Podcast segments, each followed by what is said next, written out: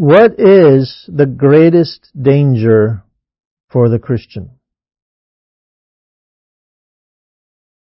This is a danger that's avoidable, but honestly, it's commonly not avoided. And the reason why it's commonly not avoided is people don't recognize that it's taking place. Maybe I could put it this way. What is the greatest danger that pride can bring you into? Familiarity. Familiarity is the single biggest danger that a Christian faces.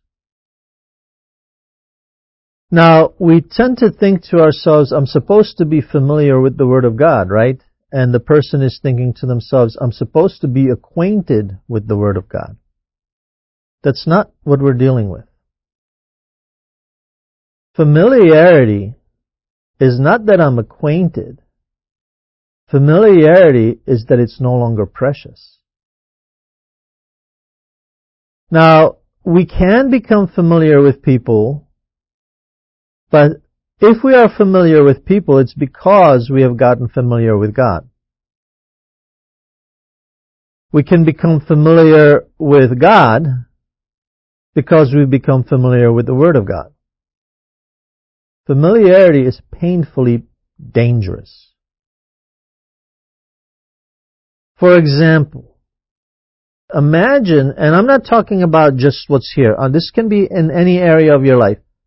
Imagine if Christ was doing a seminar and he rented out a hall, who do you think would show up? All kinds of people. And they would be glued to every word.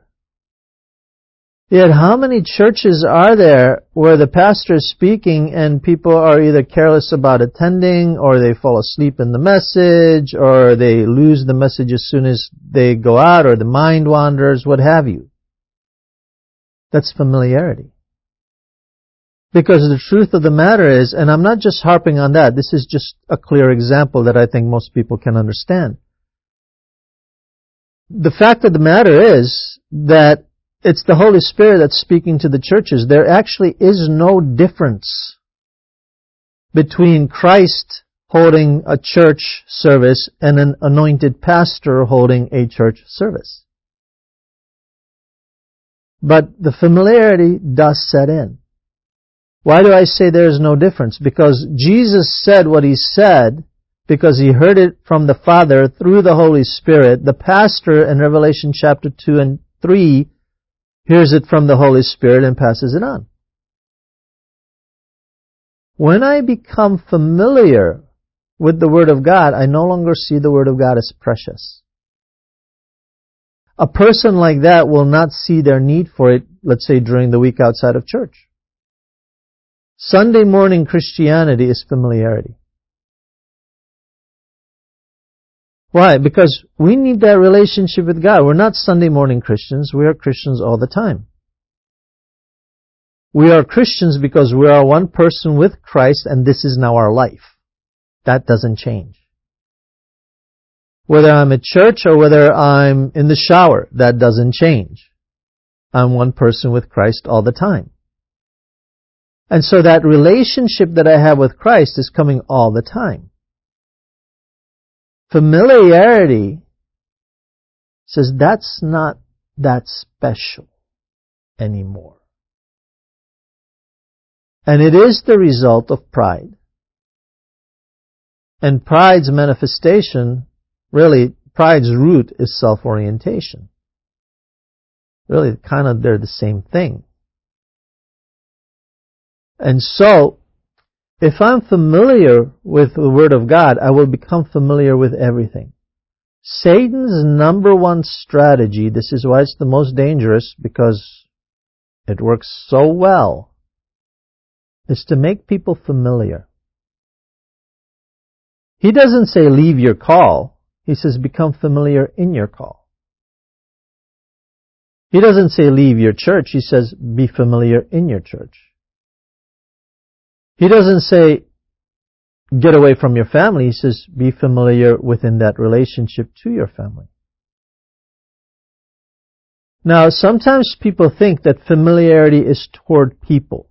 It's not. Its manifestation can show up that way, but familiarity is invariably toward the Word of God, and thereby toward God Himself. Remember, whatever you do to the least of these, you've done it unto me, Jesus said. And so, we can't be surprised if we're familiar with God that we'll become familiar with people. In order to become familiar with people, you gotta be familiar with God. In order to be familiar with God, you gotta be familiar with the Word of God. It's no longer precious. The reason for familiarity is because there is a lack of love. Remember, the fruit of the Spirit is love. So the reason for familiarity is a lack of love. If I don't maintain the love of God in my life, I will become familiar. Sometimes people want to enforce pride by refusal to maintain love and say, well, I'm not worthy. To which I say, since when has it become about you? Since when did God change the way that He operates that which He has said, who He is, because of your feelings? That's simply another manifestation of pride. Now, in humility, we keep ourselves in the love of God. We do it by looking for mercy.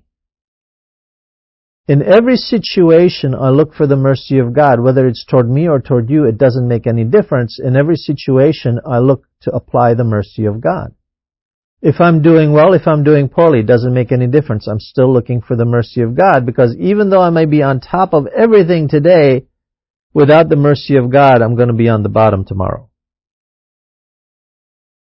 We always look for the mercy of God. We never step into familiarity. Familiarity will tell you, eh, it's okay to sin here. I know that's what the Word of God says, but this isn't gonna really affect things that much, number one. And number two, I kind of feel strongly about it. And number three, it just seems right to me. That's what the enemy said. Lucifer had a very similar confession before he became Satan. He got familiar because of pride also. Different details, same problem. Familiarity is very dangerous. It's something that we have to be very careful not to step into. It's very easy to do so. All you have to do is become a little more self-oriented than God-oriented, and now familiarity has a wide open door. It can come through various means, but it's always in that self-oriented state. I'm so tired. Oh, I'm so tired. You ever have that conversation with yourself? I know I have. I'm so tired. Bad conversation. Why don't I ever say, Jesus can really quicken me? My, the Holy Spirit inside of me can really quicken me. Isn't that like the better way of saying I'm so tired, but in truth? And it's not sin to be tired, we're humans. But what are you confessing? That conversation that we have in our own mind is very important.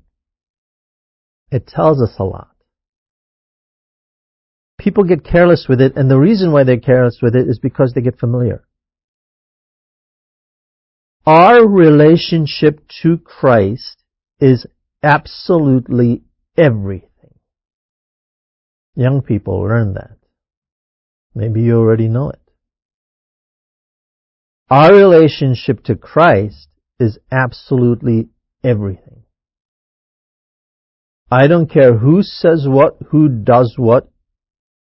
I don't care what kind of education they seem to have. I don't care what kind of a position they seem to have, what kind of a job. I don't care if they're the president. I don't care if they're the janitor. Our relationship to God is absolutely everything. Because our lives are eternal. One of the reasons why familiarity can creep in very easily is because we don't consider that our lives are not an end, but a beginning. In other words, somebody goes through life, lives a certain number of years and dies. And we say to ourselves, their life has ended. No, it hasn't. They took their coat off, but their life has not ended. Have you ever gone home and taken your coat off? Did you die?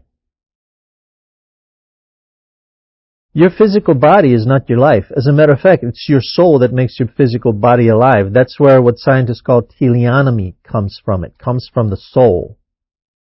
It's the life force.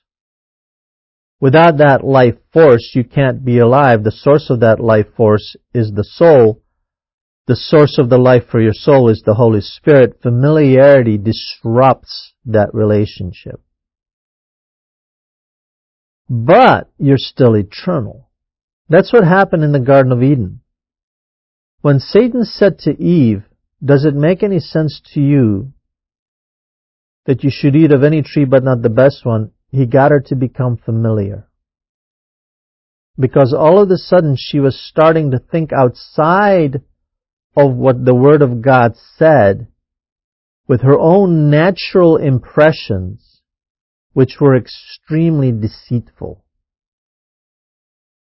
When she looked at the most beautiful tree in the garden, and that's what Satan made an issue out of, the fact that it was such a splendid tree,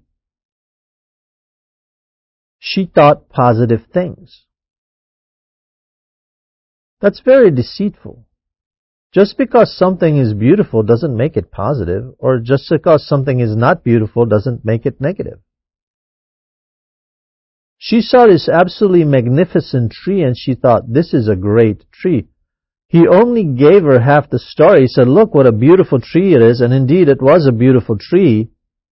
The part he didn't tell her is that in Ezekiel 31:18, it was Satan's tree. And that in itself was complete destruction we still experience the effect of that episode. We have an old sin nature because Satan said to Eve in the form of the serpent, does it make any sense to you, Eve? We get to experience the effects of that. Every human being that ever lived was affected by her bit of familiarity, not condemning her, but that's what Satan introduced familiarity. The Word of God wasn't precious to her. And so it could be challenged. The heart of God wasn't precious to her, so it could be challenged. Truth wasn't precious to her, so it could be challenged. Now, he chose Eve. Why? Well, there's two basic reasons. Because women are created to be responsive, much more so than men.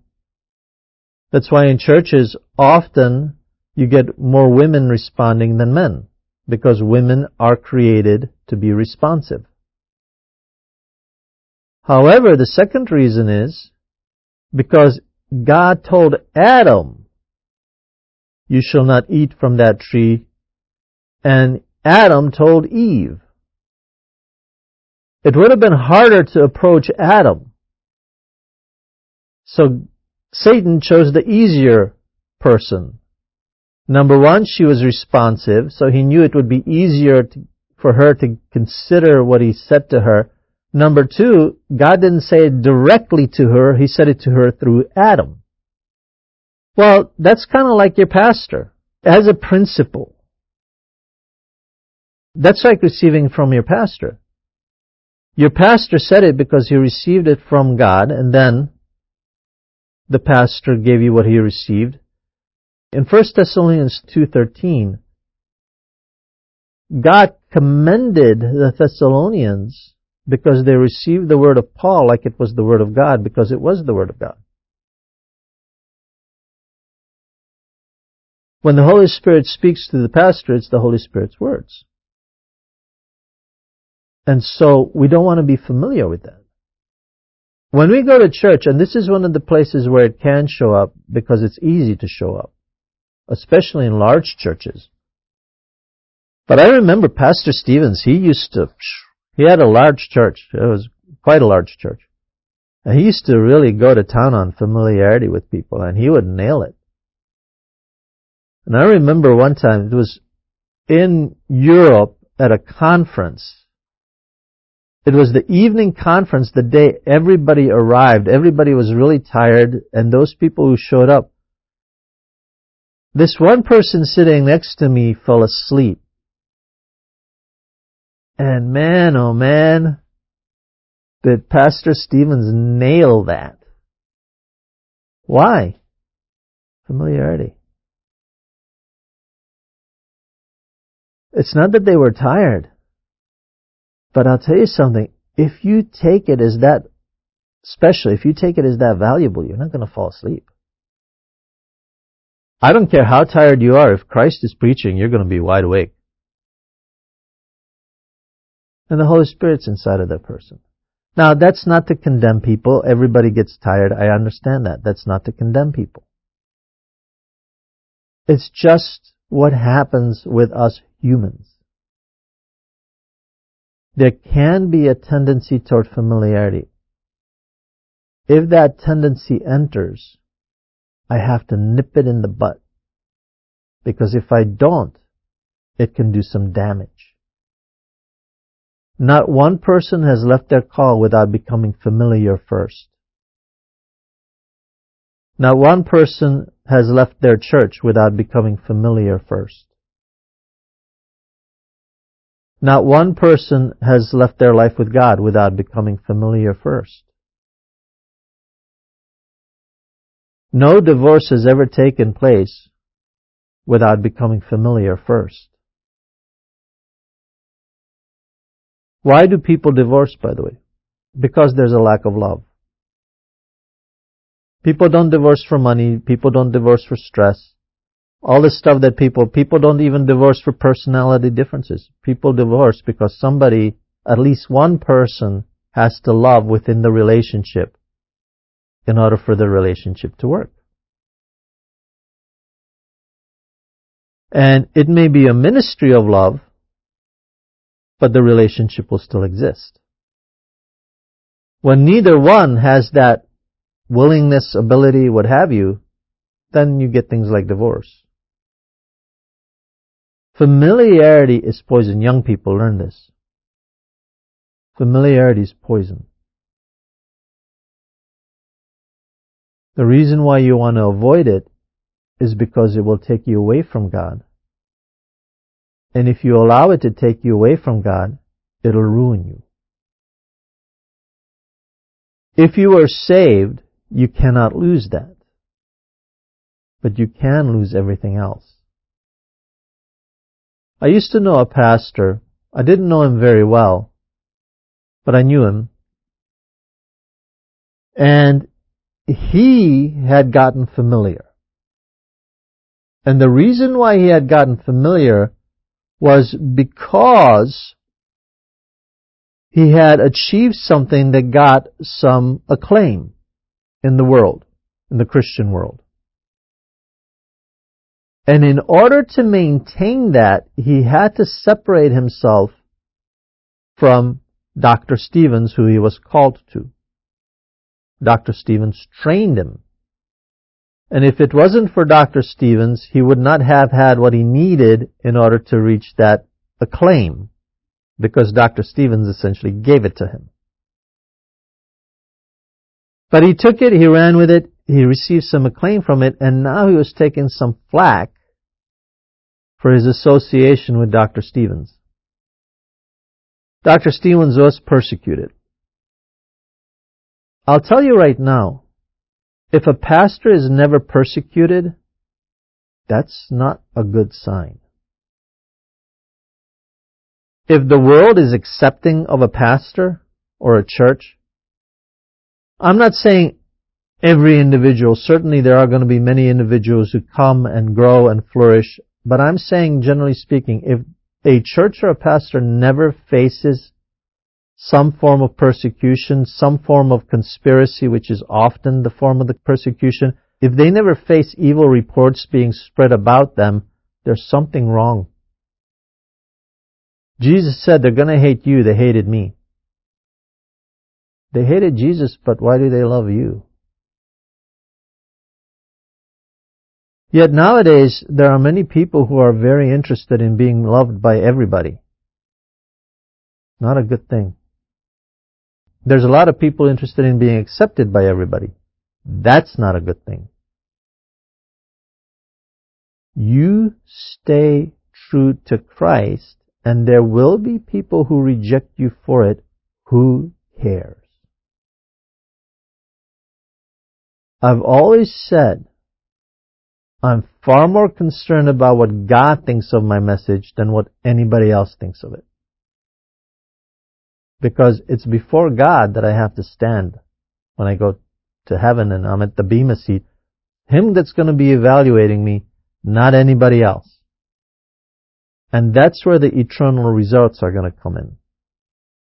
It doesn't mean that I don't care about the people. I do. I care about them a lot. But their opinion is not as valuable to me as God's. You need to do that too. Young people, learn to do that. Don't worry about what people think about you at the cost of what God thinks about you. Yes, you'll care about people. Yes, you'll love people. Yes, they'll be a part of your life. God is your life. Don't ever let something take you away from that. If something is trying to take you away from that, it'll do it through familiarity. All of a sudden, this becomes shiny and the Word of God becomes dull. That's familiarity. Did the Word of God get dull? No. What it's reflecting is the heart hardening. And if the heart hardens, then you lose. Now my greatest desire is to see the people in my church flourish. I want nothing more than for every person in my church to do incredibly well. In time, on earth, in the things they do, and in heaven, to be extremely well rewarded. If familiarity sets in, that won't be realized.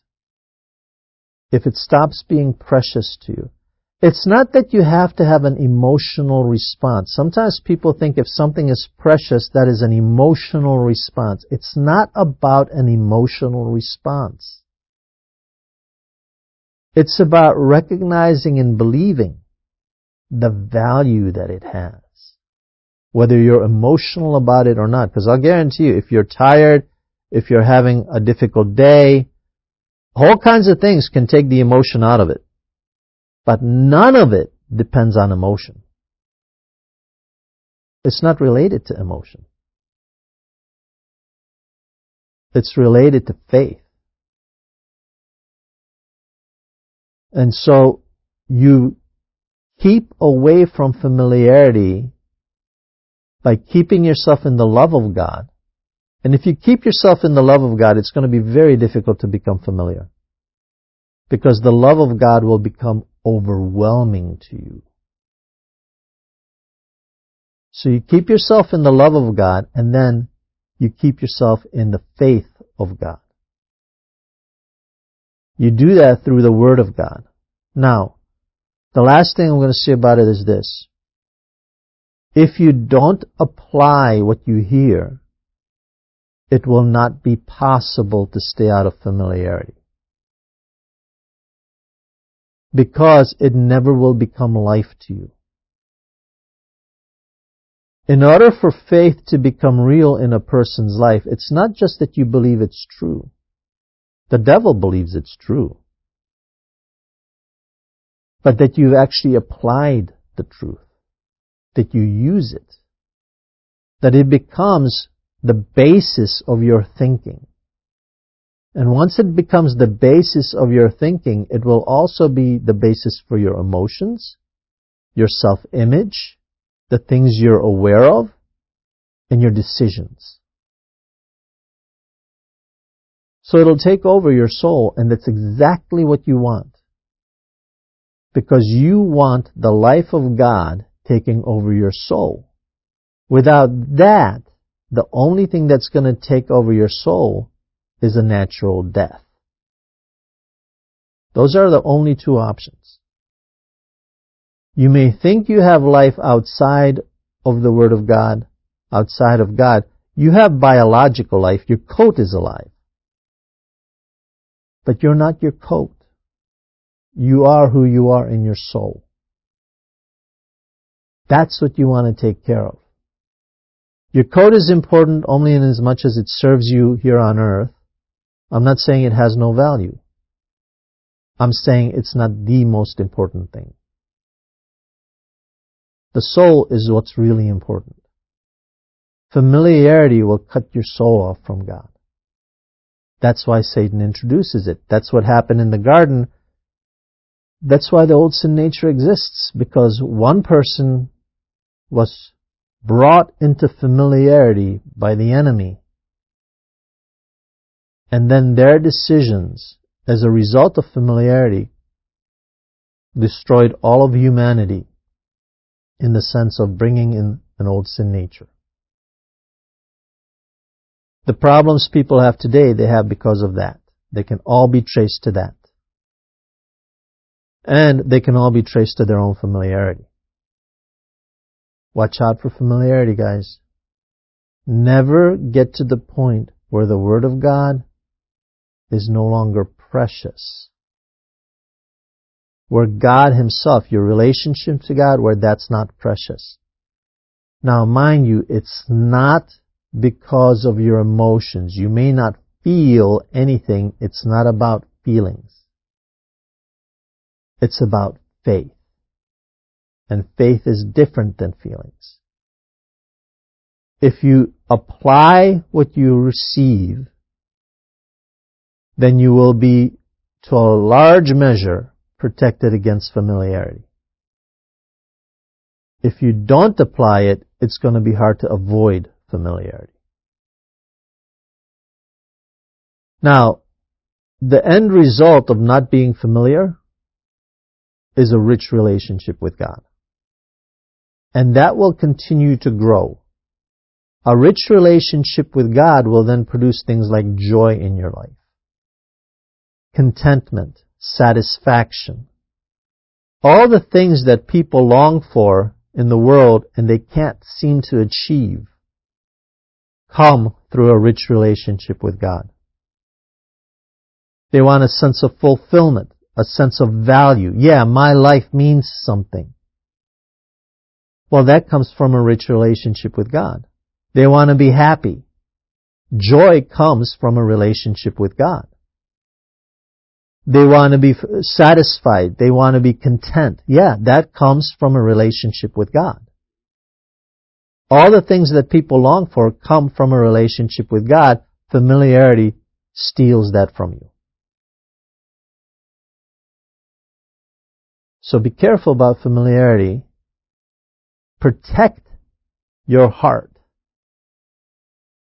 And the number one thing you're protecting your heart from is familiarity. Protect your heart. If I could just plant in your mind and your heart certain things, and just somehow impart to you the understanding and the application of it, but really, you have to do that. I can't do that for you. I can tell you about it. But then you have to have a relationship with God also. A pastor can't do that for you. He can show you how. He can't do it for you. If I could plant this in your hearts, cherish your relationship to God. Value it, protect it. In order to do that, cherish your relationship to the Word of God. Because the Word of God became flesh. It's one and the same. God and His Word are the same person. Protect it. Value it. Don't let it slip away from you. That familiarity is a killer. And a lack of it, if you can avoid it, if you can have that rich relationship with God, you find absolutely everything that you could possibly hope for. People say, well, I hope for money. Why? So that I can get things. Why? So I can have certain satisfaction or happiness or whatever. God gives you that happiness whether you have money or not. That means if you hope to achieve that with money, I can take your money away and you lose your joy.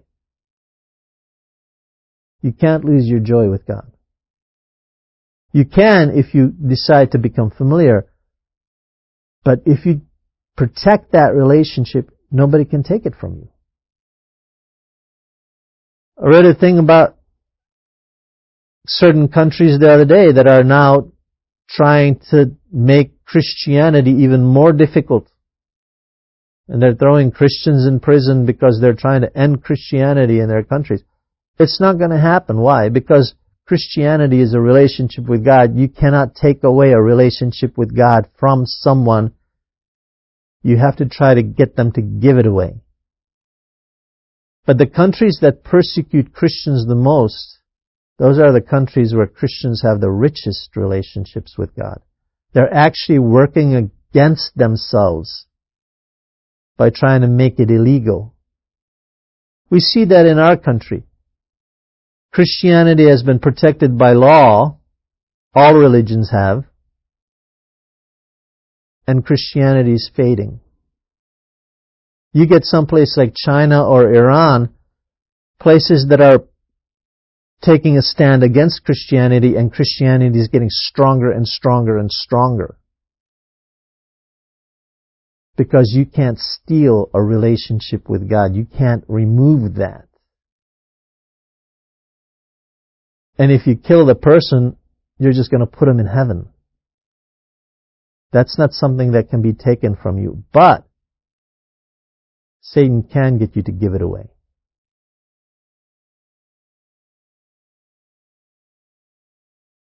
If you've never accepted Jesus as your Savior and you don't know where you're going to go when you die, simply pray, Dear Jesus, I know I'm a sinner.